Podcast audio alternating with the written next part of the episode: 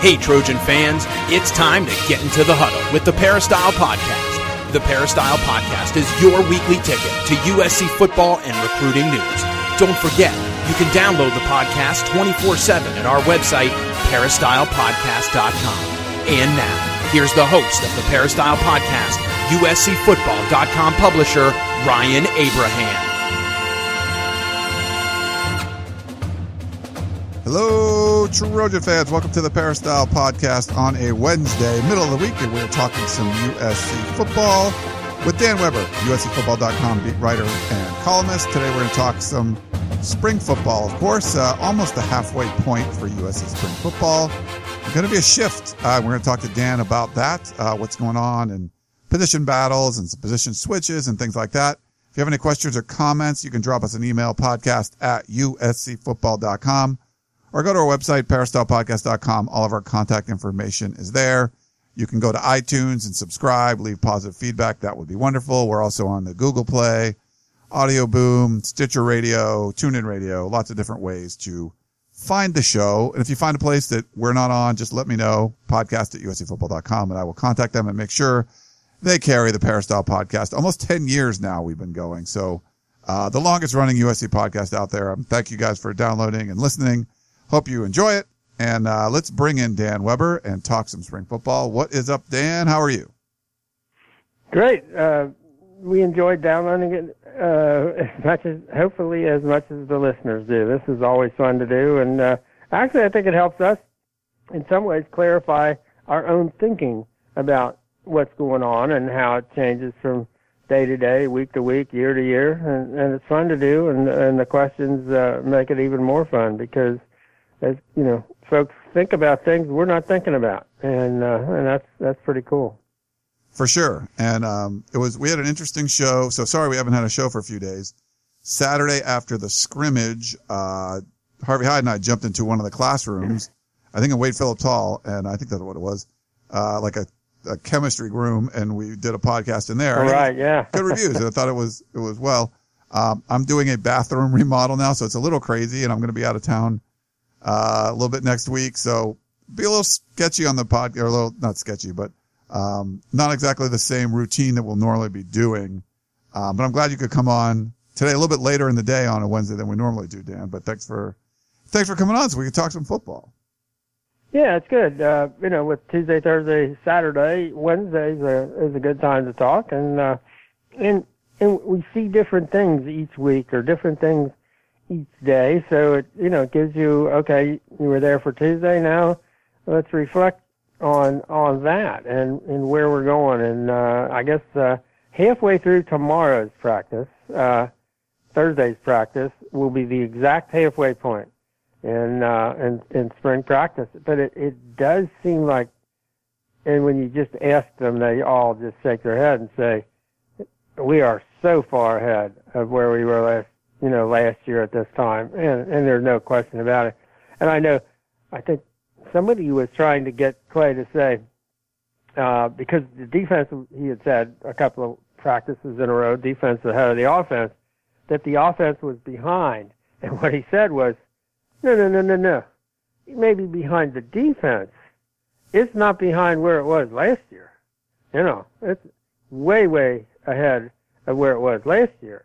It's just that the defense is getting there, you know, a little quicker, like you might expect, and uh, with the the numbers of you know veterans and returnees and, and what have you, and you know you expect the the defense to get out front a little bit, but as a group, you know, except for special teams, which we'll see how how that goes because of the loss of you know Adoree' and and Matt Boermeester uh, and Zach Smith. So you got some. Other than that, this team's uh, pretty far ahead of, of you know of last spring and probably ahead of last August. To be honest. Yeah, I agree with you, and uh, I think so much so where, you know, they they kind of got a lot out of those first seven practices, and and Clay Helton said now he wants to take a look at really building up that second team. Now, not all the position battles are set or anything like that. You know, far from it but I think he feels comfortable enough now that, hey, they're going to need to be able to play more guys. They need the two deep established. There could be injuries and all kinds of stuff. So it looks like the last eight practices might be a little bit more about the second team than the first team. Yeah, I'd like. I think that's really smart. I think those are the guys that'll benefit, you know, the most from being coached up. And the more they're coached up, and the more they are capable of competing, the better it is for the first team or the first group. And so, uh, and then secondly, I think there really are a lot more of those guys that are in that category of young, talented, but could play, can play. Uh, so I think you, you're coaching a, a much bigger group than in years past. Now that they're they're legitimately uh, full scholarship program at this point, but still young because those numbers came in the in the you know first two classes, let's say, compared to you know the upper classes. So um, I think I think it's a really smart thing you know for Clay to do. I, I just think it's it's the way to go. Uh, coach that competitive. I do think, and I, and I know we we probably don't want to overstate, you know, going back to the Pete Carroll era or whatever. But if there was one thing that Pete did better than anybody else, it was that whole competitiveness thing and bringing it out at practice and then having it be the thing that, you know, carried you through games where you just felt more competitive, that the more competitive things got, USC would, you know, the kids, USC players felt like they had the advantage, that they just were, were competitively ready to go.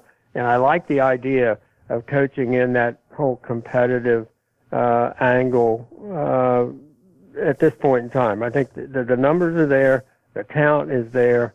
Uh, the guys that you're coaching that uh, for are the younger guys, and the better they do, the harder they push, the the sooner they get there, uh, the more they push those, uh, you know, the guys that you would say, well, these are, you know, these are the starters, these are the, you know, the first team guys the the far, harder harder they get pushed, the better. I think at this point. So I think it's a really uh, really good way for Clay to finish out this spring because the better and the harder and the farther they come, the more the um, uh, the rest of the team comes along.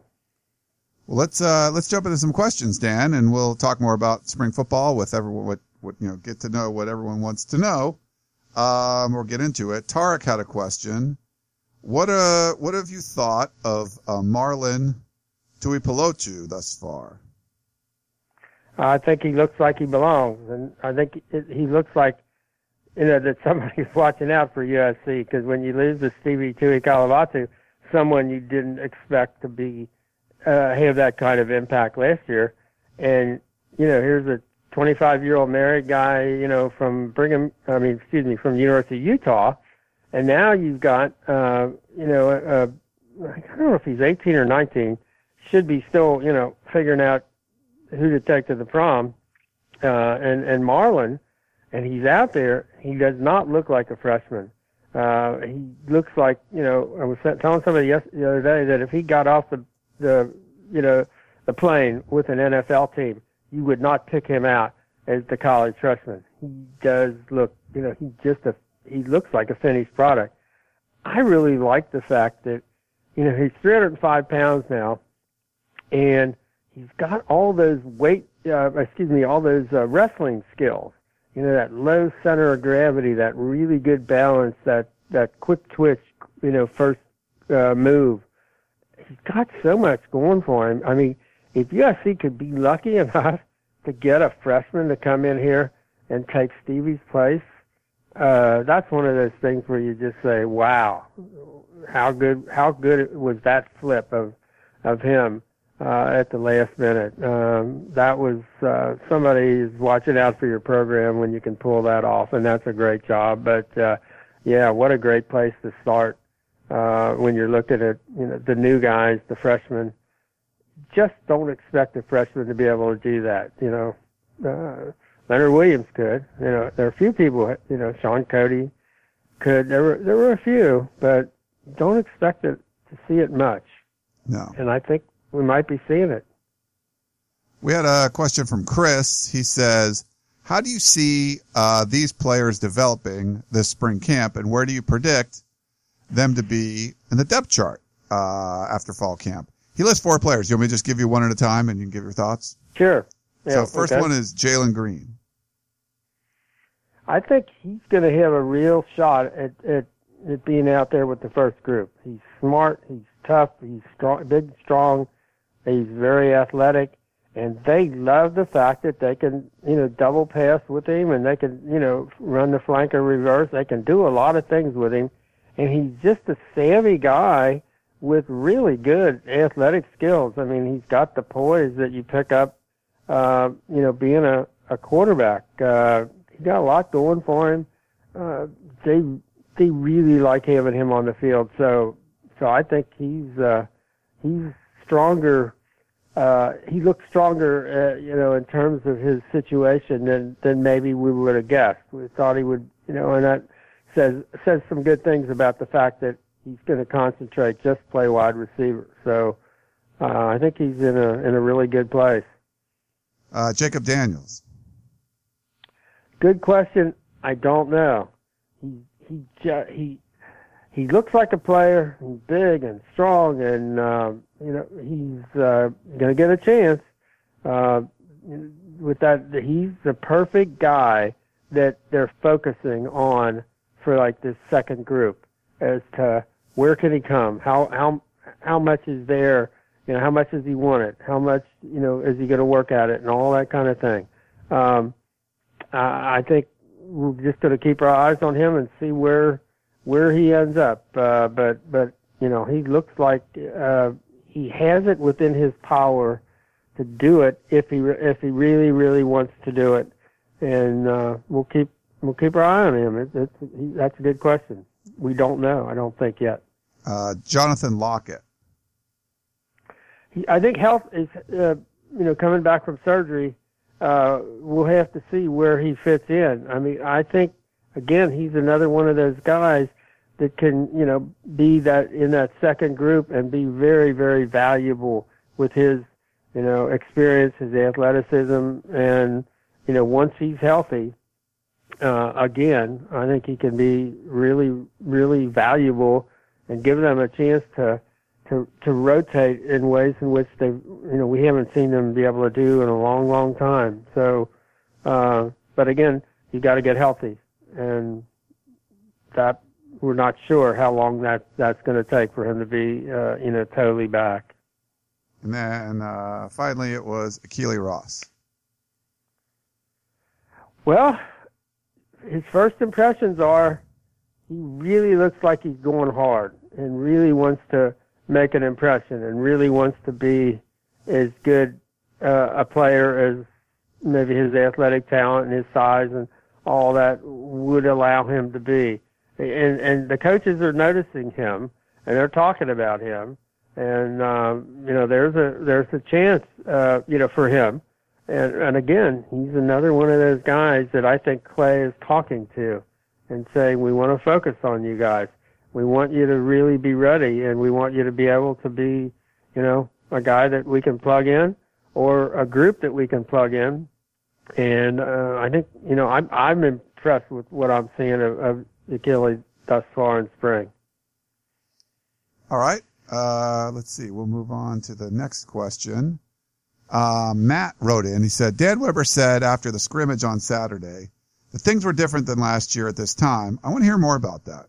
How is this USC football team different uh, than this time last year? And you kind of talked about that a little bit, but maybe you know you can go a little more. Well, I think the, uh, like on defense, for example, I think the they were really just trying to figure out how do they communicate. You know, it's really important for Clancy's defense that the linebackers can communicate with the D line, and the linebackers can communicate with the secondary, and the secondary can you know communicate with the linebackers, and the D line can communicate with them, and all of that.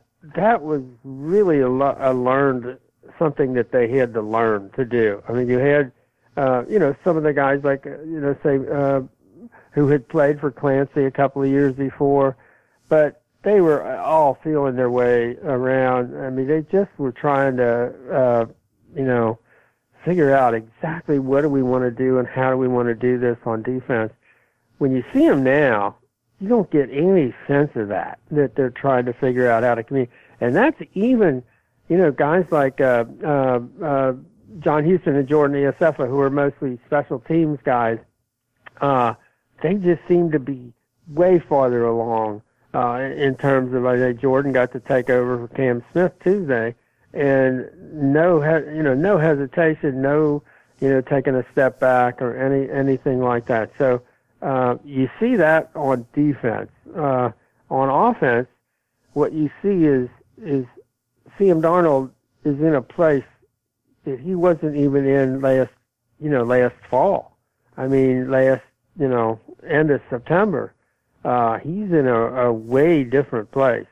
Uh, I mean, he he looks better than he did in the, you know, in the Rose Bowl. I mean, he just he's he's figured some things out. I think he knows what he can do now. They know what he can do. So you see them doing things on offense we maybe haven't haven't seen them do before with the quarterback. I mean, he's just uh, he so that you know when you have a quarterback like that, that changes everything. I think Ronald Jones at 205 pounds, you know, probably 10 pounds bigger, doesn't look like he lost anything uh, at all. I mean, I say lost. He, he looks just more powerful. He looks certainly as quick and strong, stronger, uh, more uh, definitive in his cuts, I think, and more able to just you know run the ball up in there. I think they're going to do more of that. So we're seeing more more of that kind of thing. Uh, we see three tight ends who can run patterns and get you know get down the field and catch the ball. That's something you didn't have. Uh, wide receivers, you see a lot of you know obviously when you when you lose four four veterans like they did, uh, you got a younger group. There's no question about it. Uh, but you see a Velus, a Velus Jones who's got something that nobody had on last year's team. I mean, unless they would have played, you know, Adoree uh, at that spot. Uh, I guess they did, you know, some, and uh, you see some of that kind of, you know, explosiveness and that necessity if you're the defense to make sure you know where he is. And I think you're seeing um, where it took maybe a little longer for for Sam to develop kind of a sense of where each of his receivers would be and what the timing would be. I think that's accelerated, uh, as, even with a younger group. I think Sam has the ability now to to to pick up more quickly on uh, on where those guys are in their development and, and just to have an understanding of, of you know how everything goes together. So so that yeah, so that's that's kind of what you mean by the fact that they're in a different place. And let's face it, last year on on, on the defensive line, for example, you didn't in, in the spring you didn't have a Stevie. Uh, this year they're you know fortunate that they've got a Marlon. So uh, uh, there are lots of ways you look at them and say, you know, this looks like more of a a finished product. Uh, I, I mean, I thought by the end of the spring, it looked like they were getting there. The spring game was pretty, uh, you know, pretty exciting. And part of the reason was you got to see Sam do a lot of things. And and think about how and you know, you, you remember where uh, Clay said, well, they couldn't make a decision at the end of spring. Uh, so this year you've got the decision made, obviously, with, with Sam, and uh, they just look. It more looks like they're getting ready for games. You know, you know, where sometimes in spring it's just you know really doing the basics and just trying to you know see who you got and where you are and all that. This team looks a lot closer than if you said by the end of the spring they were going to play Notre Dame or whatever. You'd say, well, that'll be fine. Let's go. You know, you wouldn't have said that last year. So, so they're in a different place. No question about it. We got uh, Anthony in LA. He says hashtag fight on. Uh, great articles and podcasts as always, guys. Two questions. First, watching Vavae uh, running the ball is awesome to see. He's got elus- elusiveness like Justin Davis, but a downhill runner like Buck Allen. Can we anticipate seeing him on the field sharing snaps with Aca'Cedric Ware this upcoming season? And uh, the second one, he says, I'm interested to see how the competition between Isaiah Langley and Jack Jones goes. Do you anticipate Jack winning that competition? Thanks, and as always, guys, fight on. Anthony in LA. Yeah, Anthony. I think also you you know you you want to put Stephen Carr in that running back mix and and see where that goes. But yeah, from what we've seen, it's hard to imagine that Vavae is not going to be part of the mix. Uh, he just seems like, you know, he's got enough of this and enough of that. He just runs not like he's a redshirt freshman. He just has, and I keep saying he's got a knack. He just seems like he knows, you know, his timing is good. His, you know, reading of, you know, where the where the seam is going to be is good. Um, he he just looks like he belongs out there.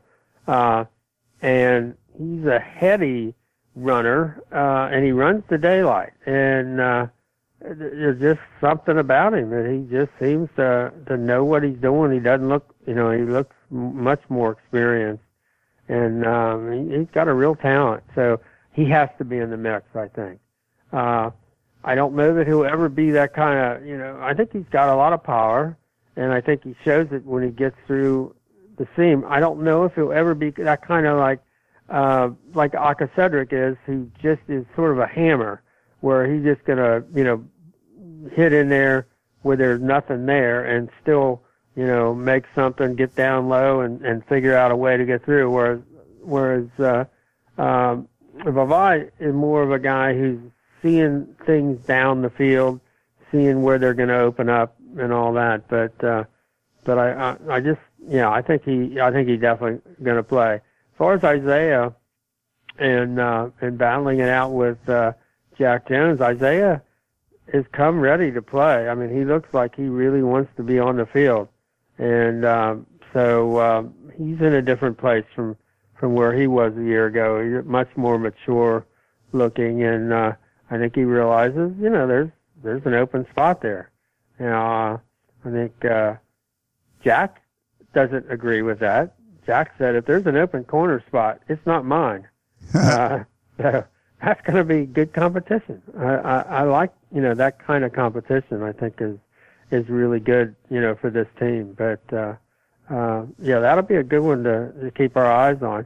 And, and what you want is you want two guys to come out of there where they both can play and both can, you know, start and both can shut people down and and uh, and and neither one's going to make a make a big mistake and, and all that. That's kind of where you hope this is going. All right. Um, let's see. We got, um, oh, is it, so we, yeah, so there was the Justin Davis part, um, and Vavae, uh, be the downhill runner like Buck Allen. Okay. And then the, the, uh, the cornerback competition. Okay. So we got that. That was all right. from me. Yeah. Yeah. And I think, yeah. And I think Justin does have some of that I mean, he uh, Vavae does have some of that Justin part. I'm not sure. I would say the Buck Allen part, but he he's a bigger, strong. You know, I don't know if he's.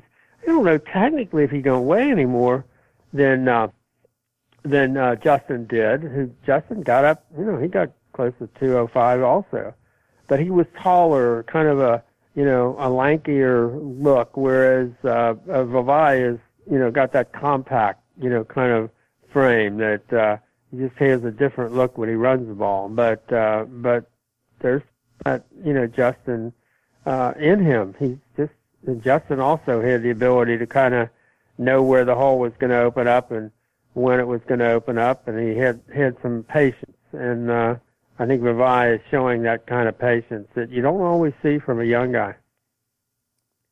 Okay, let's see. We'll move on. Uh, next one. We had a couple from Eric and Duck Country. First one, he said, now that the scholarship numbers are up, does uh, Coach Helton seem more comfortable with players hiddling, hiddling, hitting and tackling at full speed? Thanks as always, Eric and Duck Country. Well, they're doing more of it. There's no question about it. And and I, I well, he hasn't said that. Well, I don't even, you know, so much even thought about that. It just looks more natural, and um, I think part of that is from the competition. Uh, but um, that's a good observation. I just think, yeah, they're they're more they're more able to just not be all that worried about it. And the second part, I mean, they're even you're seeing because of the way Sam plays, they're letting it stay live longer on the quarterback. And you have to with Sam, for example, because a lot of what he does is after that, you know, evading that first, you know, rusher, where you know so often and and and you know when you watch uh, college teams practice and scrimmage and what have you, you know that first guy who makes a run at the quarterback, boop, they plays plays dead. That doesn't happen with USC now. It might have happened a little bit more last year, uh, before people realized that it's just not fair to Sam, you know, to whistle those plays dead. So that keeps the, you know, the contact going a little bit longer. And, uh, you know, there's a, I mean, yeah, uh, Tuesday they were just, you know, shoulder pads and helmets, but every guy that caught the ball at the sidelines got drilled. I mean, absolutely drilled, you know, from one fence to the other. Uh, there was, uh, a lot of hitting going on.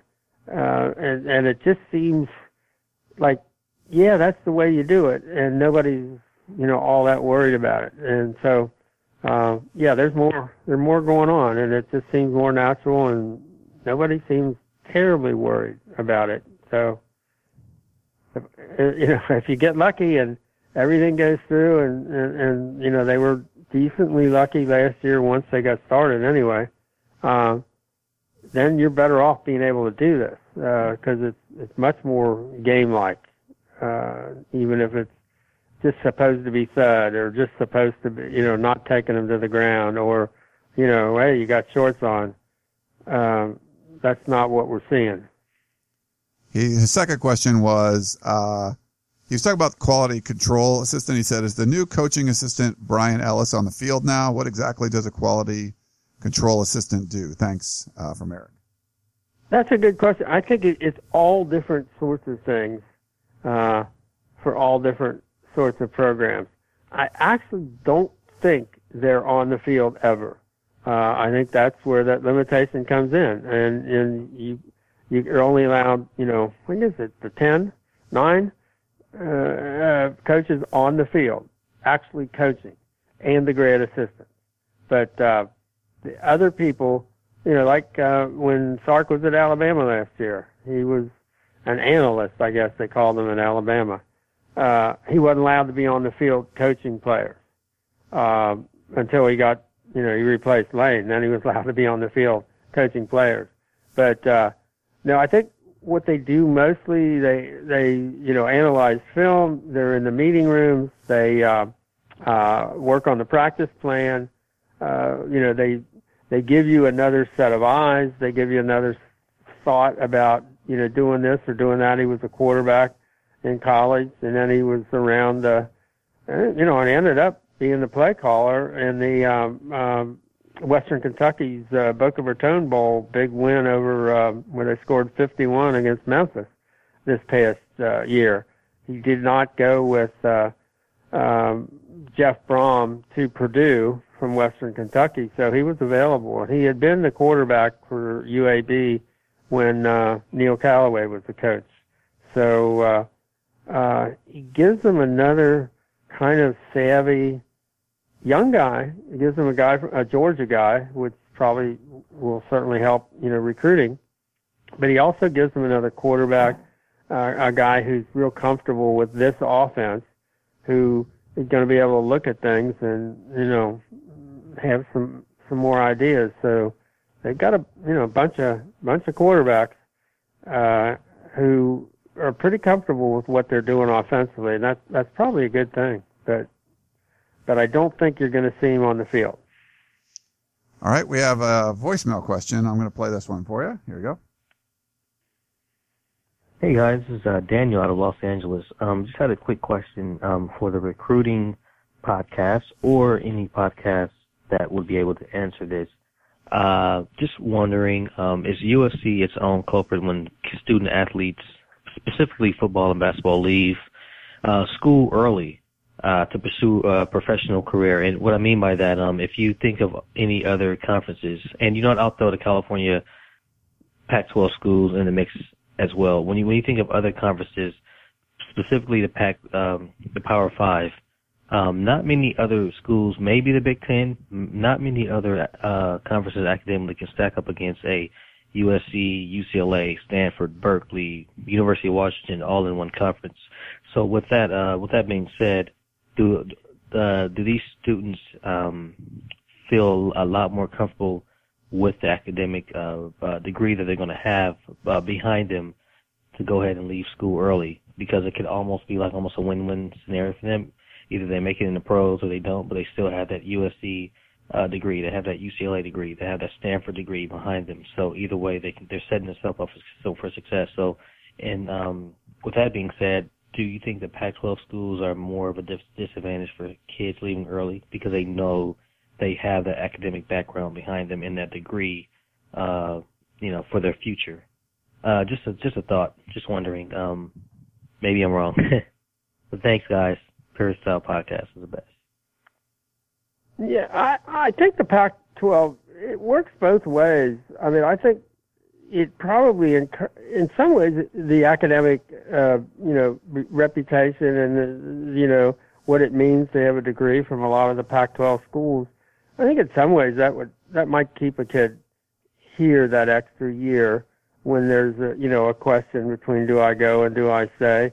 I mean, or, or you know like with Adoree' Jackson, it it got him to stay this semester. So he's taken, you know, 12, even though he's, you know, doing all the NFL stuff and getting ready and, and, you know, for the draft and what have you, he's still taking 12 hours and he'll only, he'll have only 12 hours to, to, uh, uh, complete his degree.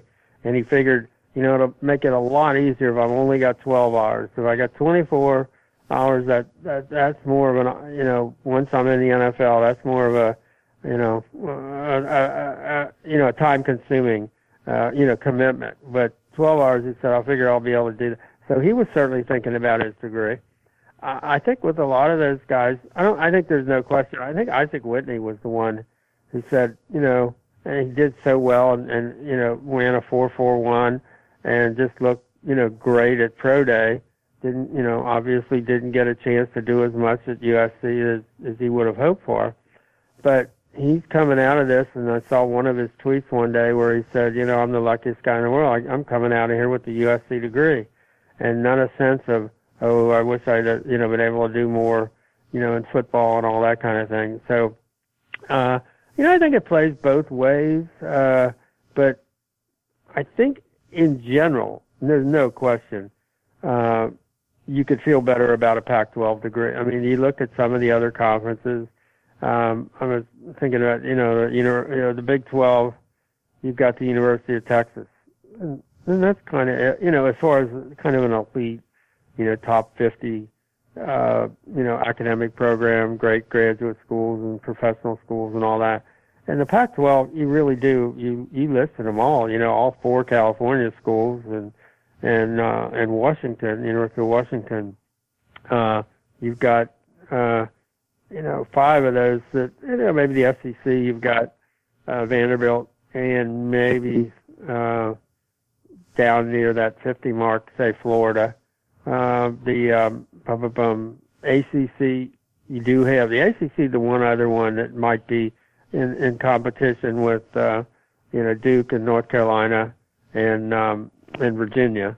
Uh, so, uh, so I think you know, I think there's there's a lot to be said for the you know the academics of the Pac-12, and I think it's the kind of thing where, you know, if you're recruiting a kid, you know, out of Florida or Georgia or somewhere, it matters, you know, to say, look, you know, you come here and, you know, that USC degree is is really going to be worth something. I think uh, we talked to Deland McCullough, the new coach, and you know, some about his, you know, about the way he will recruit, and that'll be a a big part of it. I think, uh, you know, so and I'm trying to think. Let's see if you match them up against the Big Ten. Uh, you've got Northwestern and and Michigan, Wisconsin, not a pretty decent. You know, and we're talking not that any of these are you know like bad schools, but in terms of you know really uh, you know that top 25, top 50, uh, not quite not quite the same maybe as the uh, as the Pac-12, but uh, but you know, the Pac-12, there's no question about it. The Power Five conference is is, is the most uh, you know solid academic, and I think it really, I think it does matter to these kids. I think it really does. All right, we got one last one for you, Dan. and uh, let you go. We have Sean in Sacramento. Says I always I always enjoy hearing your thoughts on the future of college football, particularly the possibility of forming four 16 team super conferences. Many smart people like yourself have described before what such a system might look like for football and which schools would go where. But with March Madness upon us, it seems like an appropriate time to ask how basketball complicates the situation. For example, the Big East and the American Athletic Conference both contain perennial contenders in college basketball postseason, but not all of these schools have a football program strong enough to be in, excuse me, one of the 16 team super conferences. What do you think will become of these predominantly basketball schools? Is there a place for them in the super conference system and has the super conference conversation thus far been too football centric or will we start seeing more schools playing football in one conference and basketball in another? Thanks. Sean in Sacramento, Trojan alum and fellow St. Xavier bomber. Really?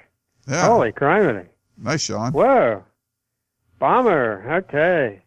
The uh, the Bombers ended up they they ended up changing their nickname. I can't even remember what they were, but they had a run of players who were just unbelievably talented football, basketball. One of them, you know, went to Notre Dame, and one of them was an NBA coach, and one of them was a basketball Hall of Famer, and they all came through it, you know, in the the I think they're like the late 40s, and they changed the name to Bombers because they they threw the ball. They had all these basketball players that could throw it and catch it, and uh, they were doing it in ways in which nobody else uh, had done in the Midwest and in, in high school football. So, so it's always it's always good to hear from a you know a fellow bomber. Uh, but uh, uh, I'm trying to the, the way you know. I think it works really well this way to have you know the the football teams that that you know the bowl you know the bowl teams and the teams that have a chance to win the national championship in football. And football is always going to you know rule the roost in terms of TV and TV money and, and influence and what have you. But as you see with uh, you know with college basketball, you know you've got um, you've got Gonzaga, you know, hanging in there. You got our my you know my Xavier University Musketeers made it to the you know the Elite Eight at least, um, and I think that that's one of the really that's one of the really neat things about college sports is that you can do it in the Big East, which is essentially all basketball schools, schools like Xavier and Butler, and and that they can be really really good. And and you know you wish uh, USC you know could figure out how to how to be as good as you know Xavier or Butler, and that two tiered thing I think really works. That, that basketball, you know, the NCAA runs basketball, they get the money, they distribute it, they run the TV and all that, and in football, the schools themselves and the conferences they run football. The NCAA doesn't get its hands on football doesn't touch the bowls, doesn't touch the uh, you know the college football playoff system, and, and I think that works really well. Now, if they start, you know, uh, changing the way the conferences work and who's going to go where and all that, there will be some interesting decisions to make. Like if you're going to affiliate, let's say the Pac-12 and the Big 12, and you're going to come up with say 16 teams out of the whatever there are now, 22 in those two conferences, you're going to have to make some decisions like, do you take Kansas with their great basketball program and tradition and, you know, national following and TV impact and just no football program, you know, to speak of, you know, how do you make that decision? And, and, in terms of, you know, where does do you take somebody just because of their basketball program, or, or how does that all work? I don't think we know. I mean, we've seen Notre Dame, you know, affiliate uh, half football with the uh, Atlantic Coast Conference, and then then then with the all the other sports. Will there be some of that? Uh, you know, I don't know. I, I think there are times when you wonder about USC's future in the Pac-12. You know, would they be better off going the Notre Dame route? down the road, and you know where they half affiliate, you know, half affiliate and in the rest of the sports, and and take football in a different direction when they realize, a they're falling so far behind the Big Ten and the SEC in revenue, and you know how long do you say that it's fair for USC and Oregon State to get the exact same uh, you know money from the the TV contracts, which are significantly below what USC would get if they were in another conference. So, uh, you know, I think there are a lot of interesting questions, but I like the idea though of the, the football is one way and basketball is the other way. Uh, I mean, I just love it that, you know, Gonzaga's going to have a chance this weekend. Uh, and I think that was great. And Butler made it to the, you know, championship game twice not too long ago. And I think that's really, I think it's really cool to have, you know, just different ways of doing things in the different sports. I, I, I like that a lot, and I like it that the Big East was able to figure out how to, you know, come together as a conference without football. They got a great television deal with Fox, and they get great exposure. I mean, you get much better if you're Xavier Butler. You get much better national exposure than you're if you're USC, and yeah, you know, so there are ways of doing it if if you're smart about it, and uh, you know ways in which uh, if you're smarter than the Pac-12, and I don't know that how that how hard that is uh, in sports like basketball to be smarter than the Pac-12, but uh, you know I like it that they figured it out, and now they you know see if the Pac-12 can figure some things out. So far, we haven't haven't seen a, a, a great deal of evidence of that, but I like it that there are people out there where you can, if you're one of the Pac-12s, and say, hey, look at what those guys are doing. When are we going to do something like that? I think that's uh, so. I, I I like that. You know, I like the way things are going. The thing you can't like is what's happening uh, to cable TV, to you know the number of subscribers to ESPN and, and Fox, and the way they're just dropping off, and the way people are dropping off the cable grid. And what does that mean for these, uh, you know, these big schools that are used to cashing the big, big checks from cable TV when the next uh, round of uh, you know contract talks come up. You know, is that one of the things that the big schools will be so uh, still so valuable in a you know this cable TV world where everything is broken up and you know in a million pieces. Uh, I saw that uh, the Kentucky North Carolina game drew uh, had more than 20 million viewers uh, last Sunday, which is you know more than almost any NBA game in in you know in history, and uh, you just think that the you know the value of college uh, uh, athletics at the top level will always be really you know as good as anything you can get. You know, if you're an advertiser or if you're you know a cable network. So, but uh, if I were if I were one of the teams like at the, I mean, you just wonder, like the Mountain West or the, you know, teams like that, American Athletic Conference. I mean, I could see a day where they're going to have to pay cable TV to put them on. You know, they're just not going to be people, you know, who are willing to pay really big dollars, you know, for some of those games. Whereas you would think, you know, a USC and a Notre Dame and a Texas and Oklahoma and you know, Alabama, obviously, and all that, they're always going to be worth, you know, a great deal. But uh, how that shakes out for the rest of, the, of college sports, I, I don't think we know. We can't. I don't think we can even guess. But it's sure going to be something to pay attention to because it's changing and changing fast. It certainly is. Um, all right. Well, Dan, great stuff. Thanks for uh, coming on the show, and we'll uh, we'll see you out at the uh, practice field tomorrow, Thursday, and it's again it's open to the public. So if you want to come out 3 p.m. Howard Jones Field, come check it out. Yeah, can't wait, and it's fun. Come out and watch them. Uh, they they're and and the crowds are certainly picking up. There were a lot of people there Tuesday. Uh, heck of a lot of people there Saturday.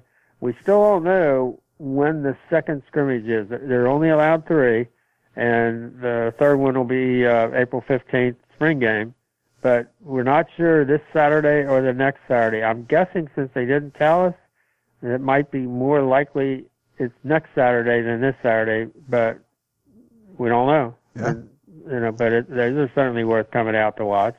For sure. The Saturday ones, especially, you can get off, uh, if you're not going to work, you can go in at, with it 10 a.m., right? Usually they're starting. 10 a.m. Yep, 10 a.m. That was great. I mean, the crowd was just terrific uh, this past Saturday, and they got a great show. They really obviously enjoyed themselves, and I think a lot of people just enjoyed seeing a lot of the former players who came out, which was was fun. Yeah. So, Cool. Well, thanks again, Dan, and everyone else. Thank you so much for tuning in to the Peristyle podcast. Hope you enjoyed the show, and we will talk to you next time. Most people know that buying or selling real estate is no small undertaking. Understanding the market value of your home, pricing, advertising, closing, and perhaps even selling personal property along the way are all examples of the real estate journey. And Michael Moline Real Estate has the experience to help make that journey an enjoyable one. Southern California real estate inventories are at historic lows, so there is no better time than now to sell your residential property. Whether you're moving into a bigger home or downsizing, personal property is often a component of the real estate transaction. Michael Moline Real Estate has industry expertise to help you with both your real property and your personal property as you get ready to transition. Michael Moline Real Estate specializes in properties located on the west side of Los Angeles and the southern San Fernando Valley communities. Allow Michael Moline Real Estate to give you a free comparative market analysis and home valuation so you know how much your home is worth today. Contact Michael Moline at michaelmolinerealestate.com. That's Michael, M O L I N E, realestate.com.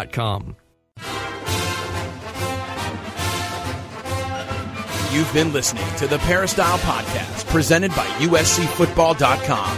Be sure to tune in next week for the latest news on Trojan football and recruiting. And don't forget, you can automatically download the podcast directly to your smartphone or tablet for free. Just click the iTunes link on peristylepodcast.com or search for Peristyle Podcast at the iTunes Music Store.